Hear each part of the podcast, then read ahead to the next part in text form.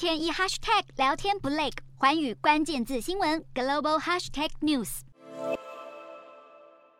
总统蔡英文出访瓜地马拉第三天，视察由我国政府出资建造的奇马德南哥医院，并举行赠交仪式，将医院模型和纪念币套组送给瓜地马拉总统贾麦代，期盼这座医院能成为周边两百万居民的健康守护者。奇马德南哥医院是台瓜两国合作推动的旗舰型计划，尽管建造期间受到新冠疫情影响，医院最后仅耗时十八个月建成，并在今年二月完工。蔡总统一抵达，就有大批瓜地马拉孩同手持中华民国国旗，在医院门口热情迎接。随后，蔡总统在贾迈代的陪同下，参访了医院新生儿中心等重要医疗设施。在极力支持我国主权独立后，贾迈代随即把矛头指向北京。我国友邦不畏中国严厉的警告，公开挺台，并痛斥北京散播恐惧。与此同时，七大工业国 G7 也正努力抗衡北京威胁。日经亚洲二日报道，美国政府与国会正在讨论提高中国进口产品关税的法案，目的是要阻止中国透过经济手段霸凌其他国家。此外，华府也正号召其他 G7 成员国对中国经济胁迫采取联合反制行动，并将此列入五月的广岛 G7 领袖峰会议程，期盼尽快拟定同。一准则对抗北京挑战。